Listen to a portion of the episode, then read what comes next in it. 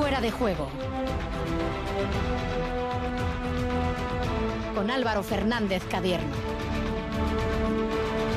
Gabón, ¿cómo estáis? Las once y cuarto de este lunes 30 de mayo tenemos al Basconia en las semifinales de la Liga ACB.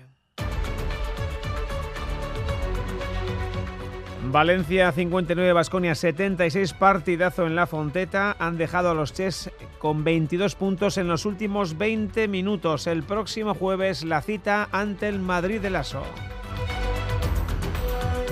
Y un Lasso, el chapeldún del manomanista ya de vacaciones, de eso y del futuro de la empresa de Baico y de los pelotaris, hablamos en unos minutos con su director deportivo, con Aymar Olaizola. En ciclismo, Mikel Landa está ya en casa con su flamante tercer puesto en el Giro de Italia. Ahora toca descansar y deshojar la Margarita Tour o Vuelta. Vuelta o Tour. He ahí la cuestión. Bajas en la Real, no siguen ni Kiven Rodríguez, ni Lucas Sangal, en el Sanse tampoco Alcaín, máximo goleador, segundo máximo goleador en el Sanse, ni Blasco. En el Athletic renuevan a Eunate Arraiza. Además, se ha aprobado el calendario de la próxima temporada. La Liga en Primera comenzará el 14 de agosto para concluir el 4 de junio. Ojo porque va a parar 50 días con motivo del Mundial de Qatar del 9 de noviembre al 29 de diciembre.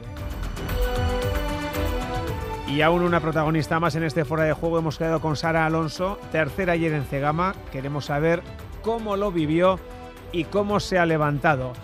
Son las 11 y 16, tenemos a Goyo Chezárraga en la técnica y en el 688-840-840 en el WhatsApp de Radio Euskadi esperamos vuestros mensajes de apoyo a Basconia, a Mikel Landa sobre pelotas, sobre el mercado de fútbol, en fin, como siempre, sobre lo que queráis, 688-840-840 hasta las 12 en punto de la noche en Radio Euskadi. Cariño, ¿te importa levantarte un momentín del sofá? Se me ha caído entre los cojines un inolvidable tour gastronómico por los 10 mejores restaurantes del mundo con visita guiada por sus cocinas de la mano de sus chefs y por mucho que meto la mano no llego a cogerlo. Nunca un euro tuvo tanto valor. Super 11 de la 11. Por solo un euro, hasta un millón. Super 11 de la 11. A todos los que jugáis a la 11, bien jugado. Juega responsablemente y solo si eres mayor de edad. 688-840-840. El número de WhatsApp de Radio Euskadi.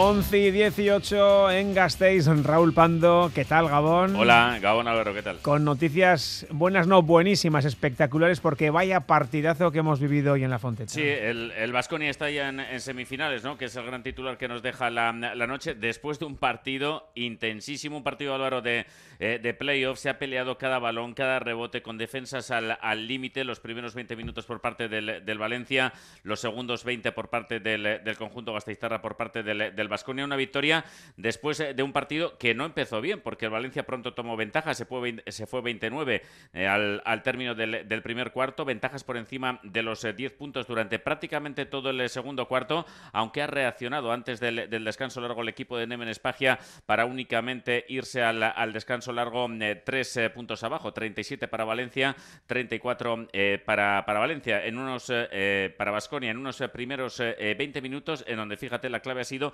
todas las veces que ha ido el Valencia al, tiro libre, ha ido 18 veces y ha anotado 16 ahí el equipo de, de Peñarroya. Pero todo ha cambiado después del descanso largo. No hay que olvidar, por cierto, que, eh, a falta de minuto y medio se lesionaba el islandés, el base eh, Hermansson, el base del, equipo del, Valencia, y ha sido una baja significativa, obviamente, para los últimos 20 minutos en el conjunto de Peñarroya, pero en, eh, en los últimos minutos hemos visto a un Vasconia excelente, magnífico, con una defensa asfixiante. Fíjate, Álvaro, el dato solo el mejor Vasconia, seguramente. Sí, seguramente. Solo 22 puntos ha anotado el Valencia En, en, los últimos 20 minutos, solo 5 en el último, en el último cuarto. Ha sido una, una, una defensa espectacular ante un Valencia que, que definitivamente se ha desquiciado en, en, ataque, porque decíamos que ha anotado 16 de 18 tiros libres, fíjate, en los 20 primeros minutos, solo 4 de 12 en, en los segundos 20, 20 minutos. el porcentaje de tiro se ha hundido en el equipo de, de Joan Peñarroya, pero todo ello, todo ello motivado por, por esa magnífica defensa del, del A nivel individual ha aparecido, ha aparecido Balvin, sobre todo al final, para, para decantar definitivamente el partido. 19 puntos eh, con 6 eh, asistencias para el base norteamericano, que ha sido el, mejor, pero también escoltado perfectamente por, por el tiro exterior de Fontecchio, 16 puntos. Eh, Giedraitis ha aportado también desde fuera con, con 10 puntos. Fontecchio además ha capturado 5 rebotes y han ayudado en, en ese apartado, en esa, en esa faceta, hombres como, como el propio Costello con, con siete capturas o, o Betzel, que ha estado bien. El, el neozelandés, la última adquisición en los minutos que ha estado sobre el parque. En definitiva, una gran victoria del Vasconia que le mete en, semifinales, sigue en la pelea por, por el título. Eh, fíjate, Álvaro, porque el factor cancha no ha sido decisivo.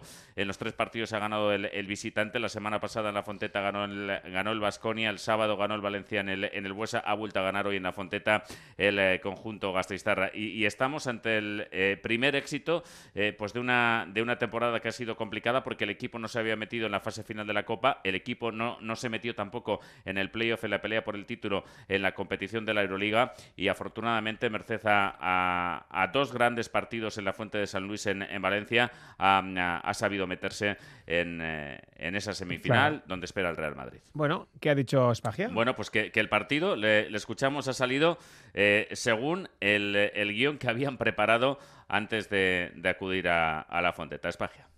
Cuando hemos preparado el partido eh, contra ellos, hemos visto muy bien que nos ocurría por uh, Vitoria y hemos decidido que quitar triples uh, abiertos de cualquier jugador y controlar un poquito mejor uh, poste bajo que va a ser clave. Y eso fue.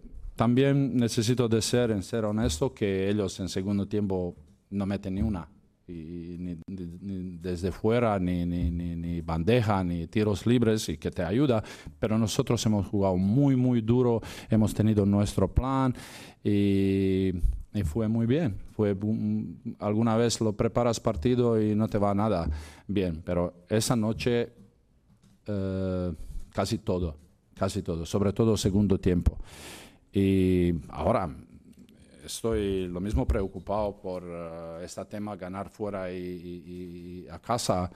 Pienso que un día vamos a arreglar y es pronto mejor. Bueno, pues eh, Spagia evidentemente reconociendo también que Valencia ha fallado en esa segunda parte, pero en esos segundos dos cuartos, pero Vasconia lo ha hecho francamente bien. Y nada, en 72 horas te escucharemos aquí en este programa narrando lo que esperemos sea una nueva victoria vasconista. Sí, comienza la serie de semifinales frente al Real Madrid. Recordemos que el Real Madrid ganó 2-0 en la serie de cuartos al, al Manresa, el, equipo de Pablo Lasso, que acabó segundo en la liga regular y que acaba de... Eh, de disputar la final de la Euroliga frente, frente al EFES, cayendo solamente por, por un punto frente al conjunto de, de, Ataman. El primer partido, Álvaro, será en efecto el jueves a las 10 de la noche. Eh, primer partido en el Winsing Center. El segundo partido el sábado también en Madrid, también en el Winsing Center a partir de las 6 de la tarde. Y el primer partido en Vitoria será el martes de la próxima semana a partir de las 9 eh, de la noche. Si fuera necesario un cuarto partido, se disputaría el jueves de la siguiente semana a las 10 de la noche. Y si fuera necesario un, quinto eh, para el desenlace final el sábado día 11 a partir de las, eh, de las 6 de la tarde. Ojo a ese, a ese dato que, apuntaba ahora mismo, le escuchábamos a Neven Espagia. El Vasconia ha ganado los, los eh, siete últimos partidos lejos del Buesa y ha perdido los cinco últimos en casa, en, el Buesa. El factor cancha obviamente es para, para, el, para el Real Madrid. Eh, y fíjate lo que ha pasado en la liga regular, porque en la liga regular el... Real Madrid ganó en el Huesa 65-83 y el Basconia ganó en el Winsing el partido que se jugó en, el mes de marzo 72-80. O sea que, volvemos a, tener al rival con el factor cancha a favor, eh, pero en la liga regular los dos han ganado las canchas contrarias y el Basconia, esos, datos son absolutamente reveladores. Eh, cinco derrotas consecutivas en casa, siete victorias consecutivas eh, las que tiene el equipo de, Neven Espagia acumuladas a, domicilio. Y el Real Madrid, pues bueno, tiene un plantillón, tiene un equipo equipazo el equipo de Palolaso, sobre todo por, por dentro, con el juego de Tavares, el juego de Porier, el juego también hay en el apoyo de, de Yabuselo, del propio Gavidec, pero sin olvidar a los eh, Eurtel, Hanga, Yul, Lavalde, Rudy, Caser, en definitiva, un equipazo. un, equipazo. Eh, favorito es el Real Madrid, pero, Pero- pero el Vasconia hoy ha dado un golpe de mano, eh, ha, ha conseguido el, el primer gran, gran eh, objetivo de la, de, la, de la temporada, el primer gran éxito de la temporada, metiéndose en las semifinales en la pelea por el título. Agur, compañero. Agur.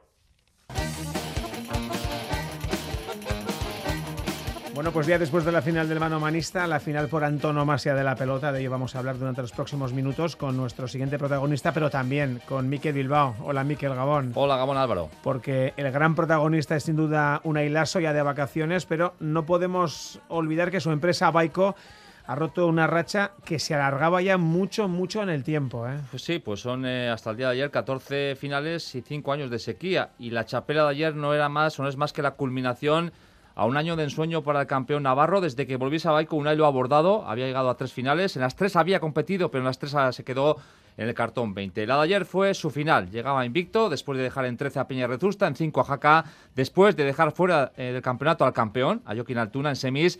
Y ayer dejó en 7 a todo un eh, Joseba Ezcurdia. Acaba invicto el torneo después de una exhibición tras otra. Ayer pasó por encima de su rival, metió centura y cogió postura para coger altura en el frontis, cruzó la pelota y tuvo casi siempre a Ezcurdia en los cuadros traseros pegadito a pared izquierda. Tuvo volea para defender, piernas para llegar a todas partes y buscó los ángulos con velocidad. Pero es que además templó los nervios y, cosa muy importante, supo disfrutar de una gran final. Y ahora disfruta de unas merecidas vacaciones, pero antes nos ha podido atender este mediodía en Ansoain, eh, haciendo balance de lo vivido ayer en Iruña y decía esto concretamente. Claro que, que te puedes contento, pero bueno, eh, hay que tener eh, los pies en la, en la tierra, hay que saber controlar pues la, la euforia y si llega a venir otra vez pues otra de- derrota también hay que estar preparado y la verdad que, que bueno, pues me lo tomo así, ¿no? Eh, como una chapela grandísima, todo lo que lo que queremos desde pequeños, pero, pero bueno, también hay que saber controlar esa euforia y bueno, estar, estar tranquilo también. Tenemos al teléfono al responsable del área deportiva de Baico, Aymar Olaizola. ¿Qué tal, Gabón? Sí, Gabón. Bueno, ahí tienes todo un chapeldún con los pies en el suelo, bien por ambas partes, ¿no? Por lo primero, pero también por lo segundo. Sí, yo creo que bueno, eh, yo diría que para todos también, para nosotros está muy buena noticia. Eh, me alegro un montón por Unai también, porque bueno, un pelotari que se merecía esta chapela, porque bueno, como habéis dicho vosotros, ha hecho un grandísimo campeonato. Aparte de eso, pues bueno, ya yo diría que eh, un año así eh, ha sido increíble eh, cómo ha mejorado en todo, yo diría en todo, en todas las facetas y eso está en manos de muy pocos pelotaris y en el caso de Unai y lo que le estoy diciendo eh, a todo el mundo, aparte de eso, las ganas que tiene de que ir, de ir mejorando. Eh, pues eh, a la hora de entrenar y eso siempre está disponible para entrenar más, todo lo que le dices eh, siempre, pues bueno, eh, quiere mejorar y bueno, eso al final eh, yo mismo también, pues tanto como para la empresa como por él también estoy muy contento. La pregunta obligada, 14 finales después y 5 años después, primera chapela para Baico con Aymar Olaizola como recién llegado a la edición deportiva. ¿Esto es casualidad o causalidad? O te lo pregunto de otra forma, ¿se nota ya la mano de Aymar Olaizola o crees que es todavía muy pronto? no sé, eso tendrán que decir los peloteros. Yo creo que, bueno, de parte mía por lo menos eh, me encuentro muy a gusto eh, con el rendimiento que están dando los pelotaris también. Y estos días ya he dicho también, eh, si habría perdido un también yo creo que al final, pues bueno, como es normal, nosotros también estamos necesitados de ganar alguna chapela, pero aparte de eso, para mí por lo menos el nivel que están dando los pelotaris nuestros, para mí eh, poco a poco está, está siendo mejor para mí, eh, la diferencia que había antes con Aspe, eh, tanto en las tres modalidades, para mí eh, en estos momentos igual no hay, y eso es lo más importante. Y aparte de eso, eh, aparte del trabajo que estamos haciendo, incluso pues eh, como ahora, pues si, si ganan las chapelas, pues todo, todo mucho mejor, ¿no? Pero bueno, yo, yo creo que eso tendrá que decir los pelotares. Dices que los pelotaris, pero tus jefes algo te habrán dicho, ¿no? Bueno, yo creo que estarán contentos, sí, ya he hablado con ellos y bueno, estaban contentos. Yo creo que, bueno, lo que he dicho antes, al final, pues bueno, para la empresa también es importante porque hay que tener en cuenta que hemos tenido finales también y por pequeños detalles no se han ganado y yo creo que la suerte también influye, pero bueno, aparte de eso yo creo que hay que seguir trabajando igual. Ahora tenemos una plantilla joven y de muchísimo nivel y nos faltaba esta chapela, lo ha conseguido Unai y de aquí adelante yo creo que pues sé la siguiente cuándo será, pero bueno, poco a poco ya iremos ganando más chapelas. Oye, sin desmerecer al resto de la plantilla de Baker, que como dices es muy joven y con mucho futuro, ahora sí que tenéis un caballo ganador que, que os puede dar muchas alegrías, ¿eh? Sí, sin ninguna duda. Yo creo que hay que tener en cuenta que tener un pelotari como Unai eh, en la plantilla pues es muy complicado. Eh, es un pelotari de aquí adelante Ten en cuenta que, bueno, eh, en un año ha jugado las tres finales y eso está en manos de muy pocos pelotaris, eh, muy, muy, muy, muy pocos. Eh, y aparte de eso, pues bueno, lo que dije ayer también, trabajar con, con un pelotari como un Ney para nosotros y para mí también es más fácil, porque bueno, eh, lo primero es que, que uno tenga las cualidades que, que, tú le pidas, y en el caso de Unai tiene esas cualidades, y eso es muy complicado, y luego aparte eso que puede hacer lo que le pidas, y Unai todo eso puede hacer y está haciendo, e incluso todavía tiene margen de mejora. Tú has seguido cerca la evolución de Unai Lasso, eh, y lo comentabas, ¿no? Lo mucho que ha crecido, las ganas que ha puesto, ¿en qué facetas ha crecido durante este año, Aymar? Eh, yo diría en todo. Eh, del año pasado aquí yo diría que ha ganado igual un cuadro, eh, atrasa bastante más la pelota, físicamente está mucho mejor, mucho más rápido en la cancha y luego pues está buscando muy bien los ángulos. Eh, yo creo que eso es muy importante. Pero para mí incluso más importante las ganas que pone. Eh, los últimos, tanto en el parejas y en el mano a mano también pues he hecho un montón de entrenamientos con él y eso me gusta muchísimo. Un chaval que, aunque ya, pues bueno, antes de ganar la chapela también incluso diría, pues junto a Jokin el, el pelotari de moda, ¿no? Eh, todo el mundo quiere verle, eh, pues bueno, él también estaba un poquito agobiado con la gente también, mm. pero aparte de eso, ir a la cancha, estuvimos el viernes también, este viernes también los dos en el Fontón, eh, y todo el rato te atiende, ganas de aprender, y eso es muy importante para mí, por lo menos. Oye, eh, evidentemente el partido de ayer fue como fue, fue con mucha solvencia, eh, no dio tiempo ni a que os pusierais nerviosos, ¿verdad? Vosotros, los de fuera. Bueno, no sé, en el caso mío, eh, para decirte la verdad, pues estoy sufriendo bastante más de lo que, Sí, de lo que pensaba y de lo que cuando estaba jugando. Yo creo que ayer también pues estaba nervioso y aparte eso porque le veía a Unai también, eh, creo que ya dije ayer en la entrevista con, con- en la entrevista con Mikel y estos que le vi no peor, pero mucho más nervioso de lo que estaba diciendo yo mismo también. Eh, porque a él también le que- quería tranquilizar un poquito, pero entre semana le veía muy nervioso y un poquito agobiado también.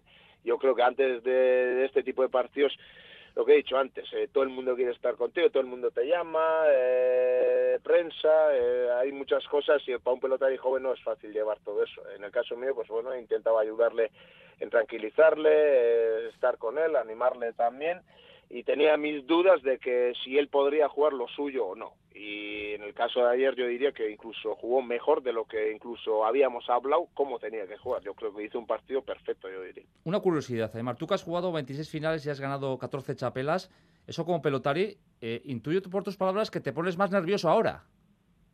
Sí, sin ninguna duda. Yo creo que, bueno, como es normal, cuando estaba jugando también, yo también pues me solía tener esa tensión, pero bueno, al final eh, tú eres el que tienes que jugar y bueno, más o menos ya sabes cómo está, pero en este caso, pues bueno, eh, antes del partido es igual estás más tranquilo, pero cuando estaba jugando Unai, tanto con Joaquín en Bilbao el otro día y ayer también, pues estaba bastante nervioso, para decirte verdad.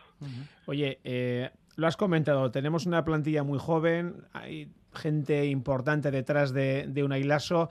Eh, de cara al futuro, ¿qué importancia tiene esta chapela? eh, no para Unai, que también, porque haber perdido otra, aunque tú digas que si se hubiera perdido no hubiera pasado nada, pero podía haberle entrado un poco esa, esa duda de a ver si no voy a ser capaz de ganar una chapela. Pero ¿qué importancia tiene esa, esa chapela para los jóvenes que hay detrás, para que vean que se puede? Como espejo, quiero decir, para ellos.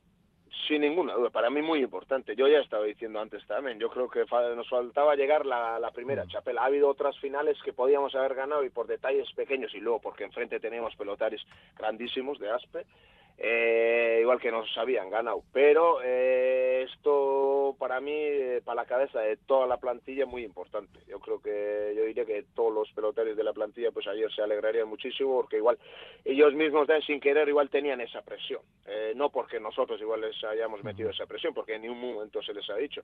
Pero ellos mismos veían que igual llegaban, pero luego faltaba esa chapela. Yo creo que la de ayer eh, para Unai muy importante, súper importante y yo diría que para toda la plantilla también. Aymar, durante la huelga, los dos, Unai y tú, tenéis una posición diferente, posición encontrada. Eh, sin embargo, la sensación que fuera es que, de fuera es que el tiempo ha cicatrizado esas heridas porque él, eh, de alguna forma, no sé si entre comillas, te ha elegido a ti para preparar la final. Eh, no sé si hablasteis del tema, ¿no hizo falta?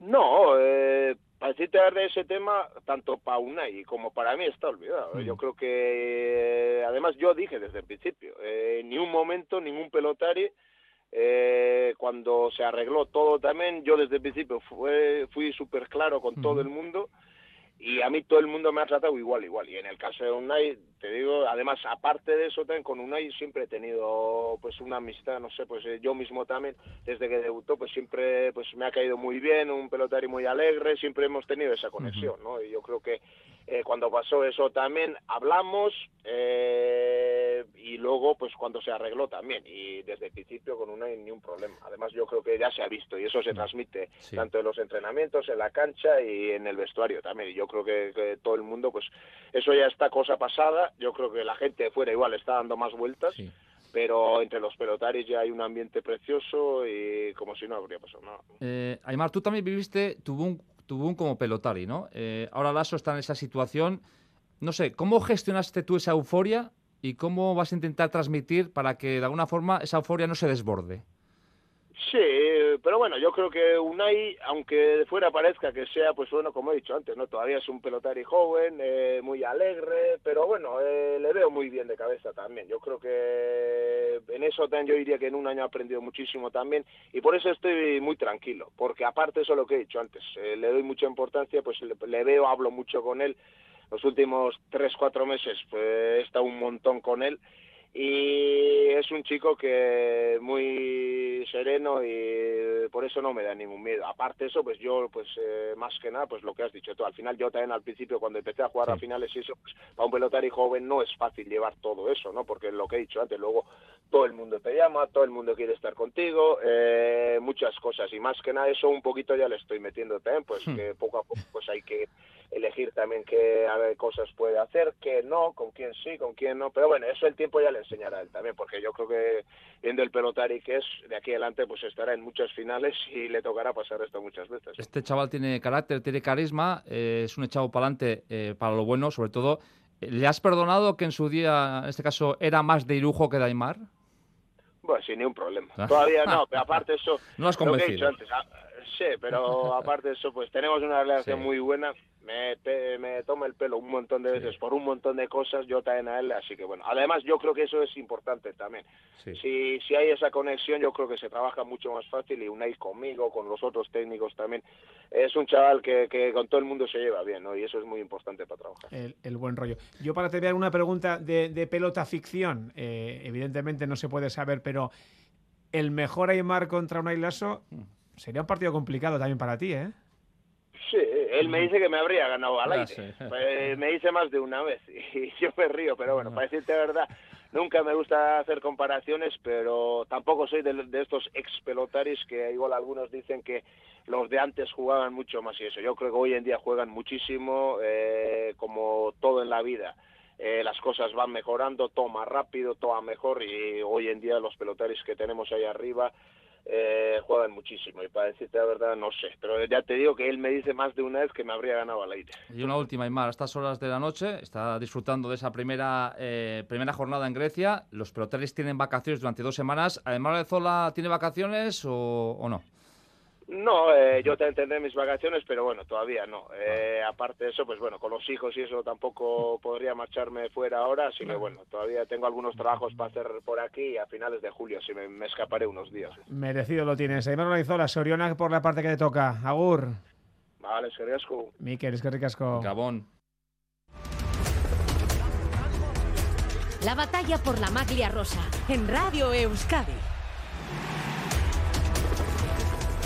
Y es la última careta que da paso a la información del Giro porque el Giro ha terminado y lo ha hecho con un gran tercer puesto de Mikel Landa en el podium final.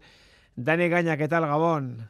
Gabón Álvaro. Bueno, recién llegado prácticamente de tierras italianas, eh, con el buen sabor de boca de vivir en vivo y en directo. Bueno, pues yo creo que una vuelta, no a lo más alto, pero casi de Mikel Landa. Sí, hombre, ciertamente volver a un podium siete años después, eh, eso, eso habla ya de la dificultad que tiene, ¿no? En cualquier carrera es verdad que tiene dos cuartos puestos en el eh, Tour de Francia, otro en el Giro en ese, en ese intervalo de estos eh, siete años, pero qué duda cabe, además, pues aspirando a, lo más alto, pues hasta el penúltimo día y en ese, en ese aspecto, bueno, pues yo creo que para estar satisfechos del rendimiento de Mikel Landa y del, y del ciclismo vasco, porque Pello Bilbao también ha estado extraordinario, ocupando la quinta posición y quedándose a tan solo 12 segundos de Vincenzo Nibali, el veterano corredor eh, italiano que ha ocupado la cuarta posición. Pues fíjate, lo dices tú, ¿no? Pero meter dos Euskaldunes entre los cinco primeros en un top 5 en una gran vuelta, eso no lo habremos hecho muchas veces. No, no. Eh, de hecho, en Italia, pues eh, ya te digo, hay que remontarse pues a casi un cuarto de siglo para, para ver a, Abraham Molano en la segunda posición y a Unayusa en la tercera eh, en, el, en el Giro del 2000. Así que, bueno, pues es, es, cierto, hay que valorar las cosas como son. es verdad que quizá pues la sensación de, de una crono con la que, que, con la que se atragantó, en la que no tenía pues apenas fuerza para responder, pues deja un punto final, pues no, no voy a decir amargo, pero, pero sí agridulce, pero que en cuanto se hace el, el balance de lo que ha sido la carrera y sobre todo eh, pues de lo que ha sido correr en un equipo que ha ganado la clasificación eh, por escuadras, en gran parte también gracias al gran trabajo de Mikel Landa y de Pello Bilbao, bueno pues es para estar más que satisfecho. Hablabas tú al término de esa crona en la noche de ayer domingo con el de Murguía y evidentemente él se encontraba muy contento. Bueno, estoy muy contento, ¿no? es un día de, celebración. Eh, hemos terminado muy cansados, ¿no? Esa última semana ha sido, ha sido dura, pero bueno, estoy contento, ¿no? De volver a estar en el podio. También eh, volvemos a estar en el podio como mejor equipo, que es, un premio muy bonito, ¿no? Para todos y, bueno, pues eh, Miquel anda, eh, Dani, que está ya en casa.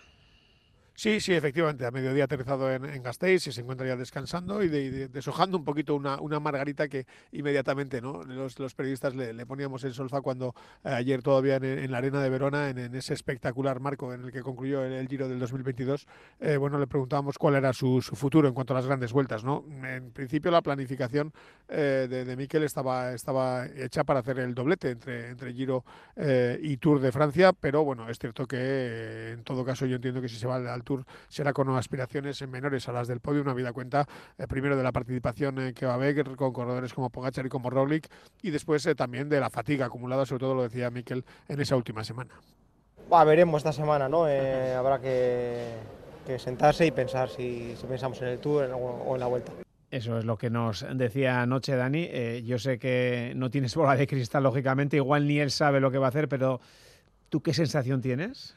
Bueno, pues lo que te digo, eh, yo creo que la apuesta a mí, desde luego la apuesta de la vuelta me, parece me parece una buena opción. Primero, más factible quizás, ¿no? No, bueno, factibles son las dos, eh, porque no nos olvidemos que Miquel este año ha corrido muy poco, no, no, ha podido estar ni tan siquiera en la Ichulia, que es una, es una prueba fetiche también para él, donde suele estar a buen nivel. No es el caso de Pello Bilbao, que, ha acabado fatigadísimo, pero es que hizo ya un principio de temporada francamente bueno. Y en ese aspecto, bueno, pues eh, quizá la opción es, sería pues dar un pequeño descanso y tratar de recuperar un poquito el tono de cara, de cara al Tour de Francia, hacer digamos una, una, temporada más, más corta en cuanto a, pues, eh, a la proximidad de las dos grandes citas, o por otra parte, pues eh, tomarse un, descanso más eh, prolongado y después hacer concentración en altura e ir a, ir a la vuelta, ¿no? En una, en una en una temporada en la que también el, objetivo del mundial que, que, se corre pues lejos y también con un circuito duro puede ser también un, objetivo para un Mikel Landa que siempre está en esa terna de, de, corredores seleccionables cuando los circuitos son duros pero que de momento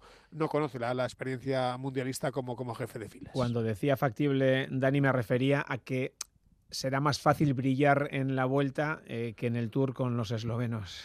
Sí, es un bueno en, el Tour yo creo que puede puede puede brillar, es, pero pero evidentemente tiene tiene la clasificación general digamos eh, de entrada por lo menos el podium final muy muy hipotecado. Entonces es cierto que, es un corredor que acumula porque es un corredor de fondo y muy regular, acumula muchos grandes puestos, eh, pues de cuarto, quinto, sexto eh, y eso yo entiendo que no le no le no le da demasiada motivación al propio corredor que, que ya, que ya ha conseguido este tipo de, objetivos con diferentes escuadras. Eh, otra cosa es que, que, tenga, que pueda ir pues, a disputar la montaña, a intentar ganar etapas, pero, pero ese es un planteamiento de equipo, ¿no? Quizá el ir a la, vuelta, desde luego, si, si se plantara el 18 de agosto en Holanda para correr la vuelta, lo haría con eh, la pitola de favorito y con un trabajo eh, pues diferente que, que, tiene que realizar para conseguir ese segundo pico de forma. Bueno, pues veremos si durante esa semana sabemos algo y lo va comunicando tanto Holanda como su equipo. Dani, a descansar, que también te lo has currado. Un abrazo. Gabón.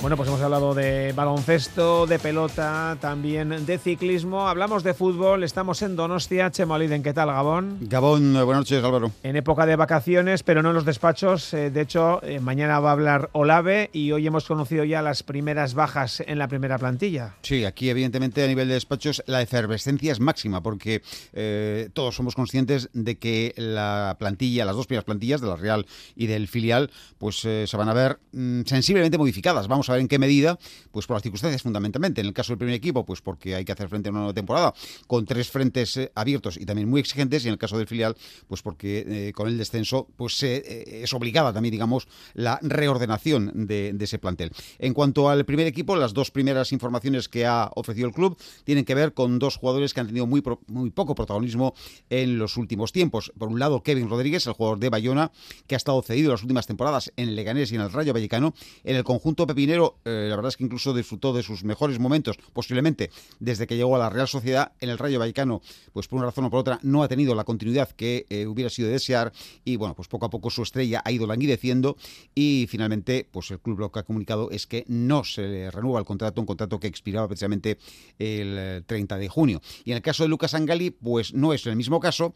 Es un jugador que ha atravesado por numerosas vicisitudes de orden físico. La más grave, la recordaron nuestros oyentes, ese ictus que sufrió hace cuatro años y que, bueno, pues eh, evidentemente podría haberle dejado en la cuneta y haber dejado fuera de, cualquier posibilidad de volver a, la práctica activa del fútbol. Afortunadamente, el fútbol pudo recuperar a este futbolista y eh, es verdad que mm, desde entonces su trayectoria no ha sido eh, lo ascendente, digamos, no ha tenido esa progresión que él hubiera deseado. Incluso mm, la pasada campaña la desarrolló en su totalidad en el Sanse, en el filial, a las órdenes de Xavi Alonso, como un refuerzo, pero sin tener el protagonismo, sin tener la presencia que, seguramente hubiera sido propia de un jugador que viene del primer equipo.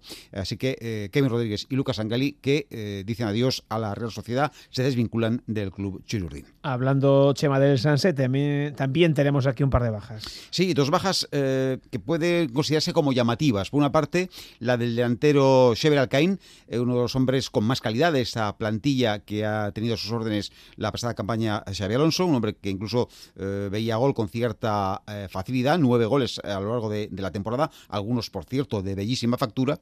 Y el otro, Jeremy Blasco, el central lateral de Bayona, un hombre que, bueno, se le podrán discutir algunas eh, cuestiones eh, fundamentalmente de orden técnico, pero que es un hombre que ha jugado muchísimo, tiene una regularidad enorme, estuvo durante, hablo de memoria, más de 30 partidos consecutivos eh, siendo titular ah, en el equipo filial de la Real Sociedad, un hombre que cumplía, que sabía lo que tenía que hacer, sabía lo que no podía hacer y la verdad es que en ese sentido se ajustaba a un guion del que mm, difícilmente se salía. Pero ya por edad en ambos casos también, si no se da el salto al primer equipo, es ley no escrita en el filial, pues que hay que seguramente buscar eh, nuevos horizontes y es el caso en esta oportunidad tanto de Xavier Alcaín, el futbolista de Ondarribía, como de Jeremy Blasco, el Bayonarra. Y también eh, conocemos ya la información relativa a jugadores que llegaron al plantel del filial para reforzarlo durante la pasada campaña. El caso de Cristo Romero, de Germán Valera y de Clemente, procedentes de equipos como el Atlético Madrid, el Sevilla y el Zaragoza, y que retornarán a sus destinos originarios después de que el club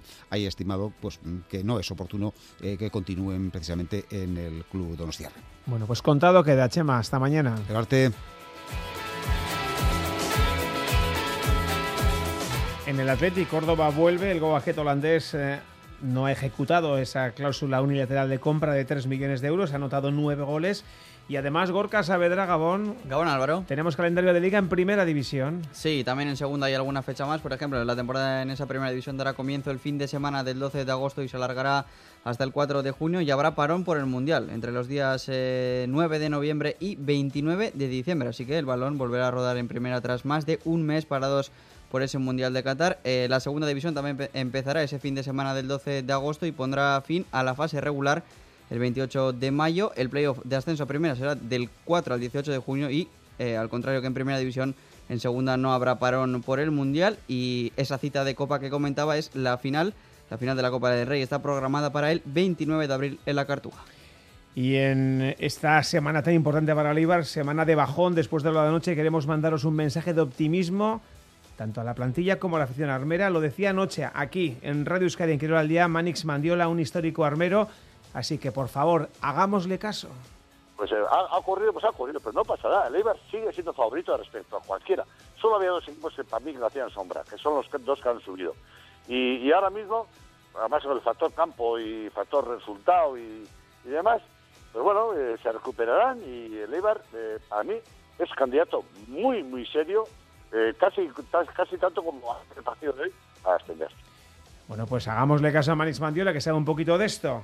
Además, más Athletic. Hoy ha hablado Ricardo Barcala, ha hablado de cuestiones económicas. John Zubieta, Gabón. Gabón Álvaro, la carrera hacia las elecciones de la presidencia del Athletic sigue su curso y los aspirantes continúan dando pasos.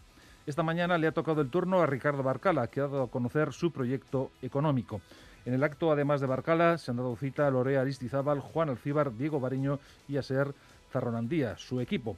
El candidato a la presidencia ha destacado que cuenta con un equipazo económico y ha matizado que hoy no era el día para dar detalles del proyecto, sino esbozar las líneas generales, la filosofía a emplear que desean que sea única, diferente. Lorea Aristizábal hacía una exposición general de las ideas que persiguen bajo la premisa de que el Athletic sea ganador, que gane títulos, que vaya a Europa y lo haga con el dinero invertido en el campo y con equilibrio financiero. Derechos de televisión y competiciones.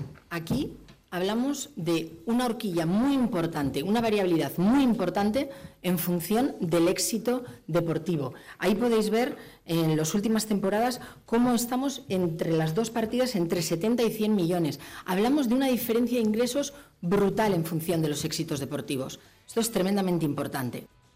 También tomó la palabra Asier Zarronandía para insistir en las pretensiones reflejadas, remarcando que siempre con la idea de ser únicos, sin recurrir a ventas de jugadores.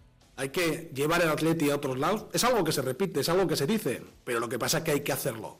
Si vemos índices de penetración de la marca Atleti comparado con otros, pues es más bajo de lo que a veces se piensa. Porque precisamente si no llegas a los éxitos deportivos, si no te codeas con otros plus fuertes, puedes tener menos penetración en determinados mercados. Una de las formas de hacerlo es internacionalizarla, que nos conozcan más, que conozcan que somos un club distinto. Esa misma forma de ser distinto y diferente es una palanca para tener más ingresos en este sentido también. Por supuesto, como pensamos que hay que ganar y hay que llevarnos a Europa, es la otra forma de hacerlo. Dentro de esta ambición se ha abogado por monetizar Lezama e Ibaigane, extraer más dinero de ambos, así como de San Mamés. También se aboga por un sponsor internacional, por racionalizar gastos, no endeudarse, digitalizar y modernizar, modernizar tecnológicamente al club y además usar contratos por objetivos. También se ha matizado que no se trata de recurrir a fondos de inversión. Y por último, ha habido algún recado para John Ullarte cuando Zarronandía ha dicho que esto no es una startup, es decir, una empresa innovadora con base tecnológica, y cuando Aristizábal ha comentado que no hay que recurrir a técnicas de resucitación al electroshock que demandó Uriarte hace unos días.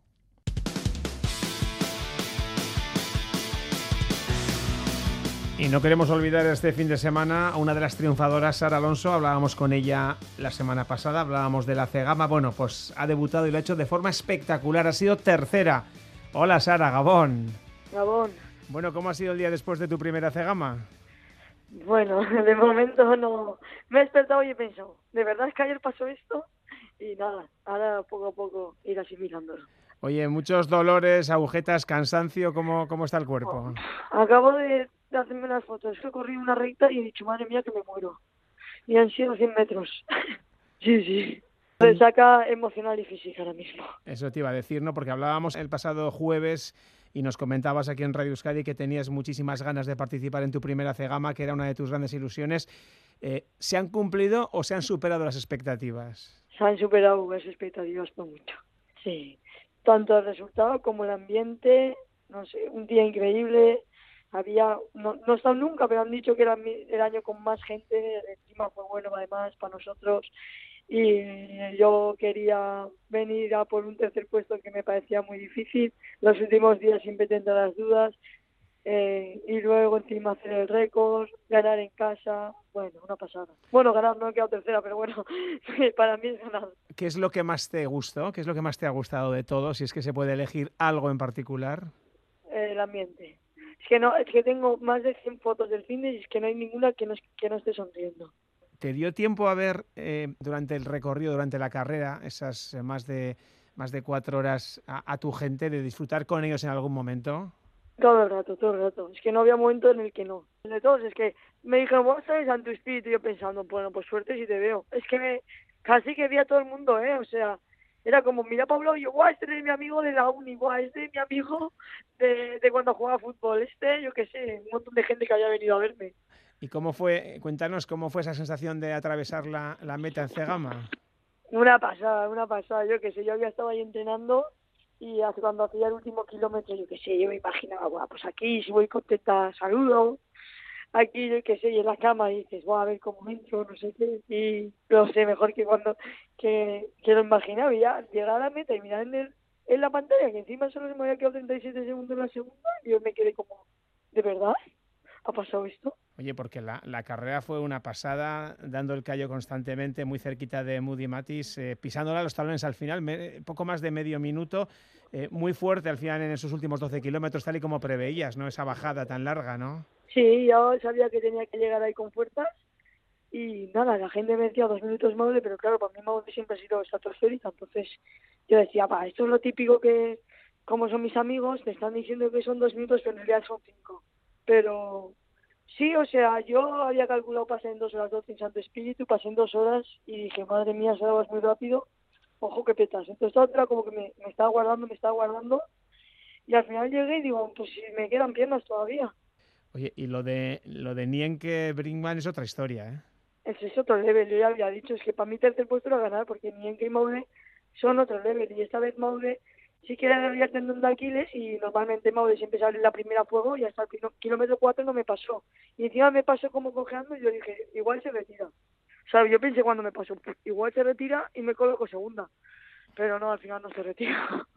y bueno, casi de gane hubiese sido ya brutal. Oye, Nienke, 18 minutos por debajo del récord. Que tú no anduviste cerca del récord antiguo, ¿eh? Cuidado. Top, top 30 yo creo que se ha clasificado con los chicos o algo por el estilo. Sí. Es que es otro level. Hombre, también tiene 2.22 en maratón, la mejor marca de la historia en europeos, en Europa. Tú has sido la 51, que tampoco está mal, ¿eh? En está el de lujo. No lo había ni visto, es que no me ha dado tiempo. Tengo tantos, tantos mensajes, tantas entrevistas, tantas llamadas de todo el mundo felicitándome que es que no me ha dado tiempo ni a mirar la clasificación. Si yo a la mañana me despierto, veo las fotos y digo, uy, el Ausin que está desayunando. Si quedaste cuarto, porque el podio era primero, segundo, tercero, entonces estaban en otro lado, y es que ni me habían ni, ni, sabía quién había quedado cuarto, imagínate. Uh -huh. ¿Y qué te pareció después? Porque no le pudiste ver, lógicamente, lo de Kilian, esas 10 chapelas y ese récord tampoco está mal, ¿eh? Me vino a felicitar él a mí y yo, joder, gracias. ¿Y tú qué? Mamajo. Lo de Kilian es otro Una mundo, pasada. ¿eh? Es otro 3.36, mundo. hay que hacer la maratón de Cegama 3 horas 36. Si es que ni en coche. Oye, me da la sensación de que la de ayer fue la, ha sido la primera de muchas cegamas para ti. Hombre, ahora hay que ir a por la chapela otro año. Poco a poco, 23 años ahora me quedan, me quedan. Te quedan. ¿Y te quedan fuerzas para seguir compitiendo? ¿Qué vas a hacer? Aparte de descansar durante unos cuantos días, supongo, y recuperarte. En un mes corre la segunda de las Golden, que es la maratón de Mont Blanc, que nunca está en Chamonix. Y en este caso no van a estar ni Maude ni Nienke, y el objetivo, pues, es así con ambición, ir a por el primer puesto. Oye, pues lo dejamos así, que no está mal. Que haya, No. mucha, que haya mucha suerte y a recuperarse el cuerpo y un poquito la voz también, ¿no? Que algo de, celebra- algo de celebración hubo ayer, ¿no? Ya estaba fónica después de la carrera, por, por los gritos de la gente, pues yo también gritaba, yo qué sé. Y, y ya llegué a fónica meta. Luego entre las entrevistas, que cuando yo estoy contenta pego unos gritos que te cagas, y ya luego entre la fiesta de la noche, pues ya fue un todo en, uno. Bueno, ha sido fiesta merecida porque eh, tercera en Cegama no se hace todos los días. Sara Alonso, gracias eh, por pasarte por Radio Euskadi y hacernos eh, partícipe de tu, de tu alegría. Un abrazo. Gracias. Agur.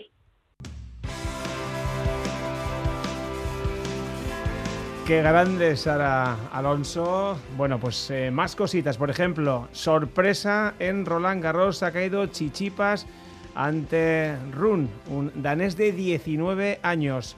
Y dos fichajes para terminar. Vera Vera llega Juliana Gavilán, internacional argentina, es pivote, juega en Francia en el Cuqué.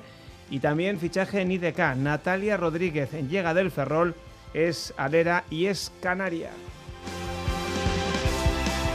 Además ha renovado Donate Arraiza en el Athletic y tenemos algún WhatsApp en el 688-840-840, Gorka.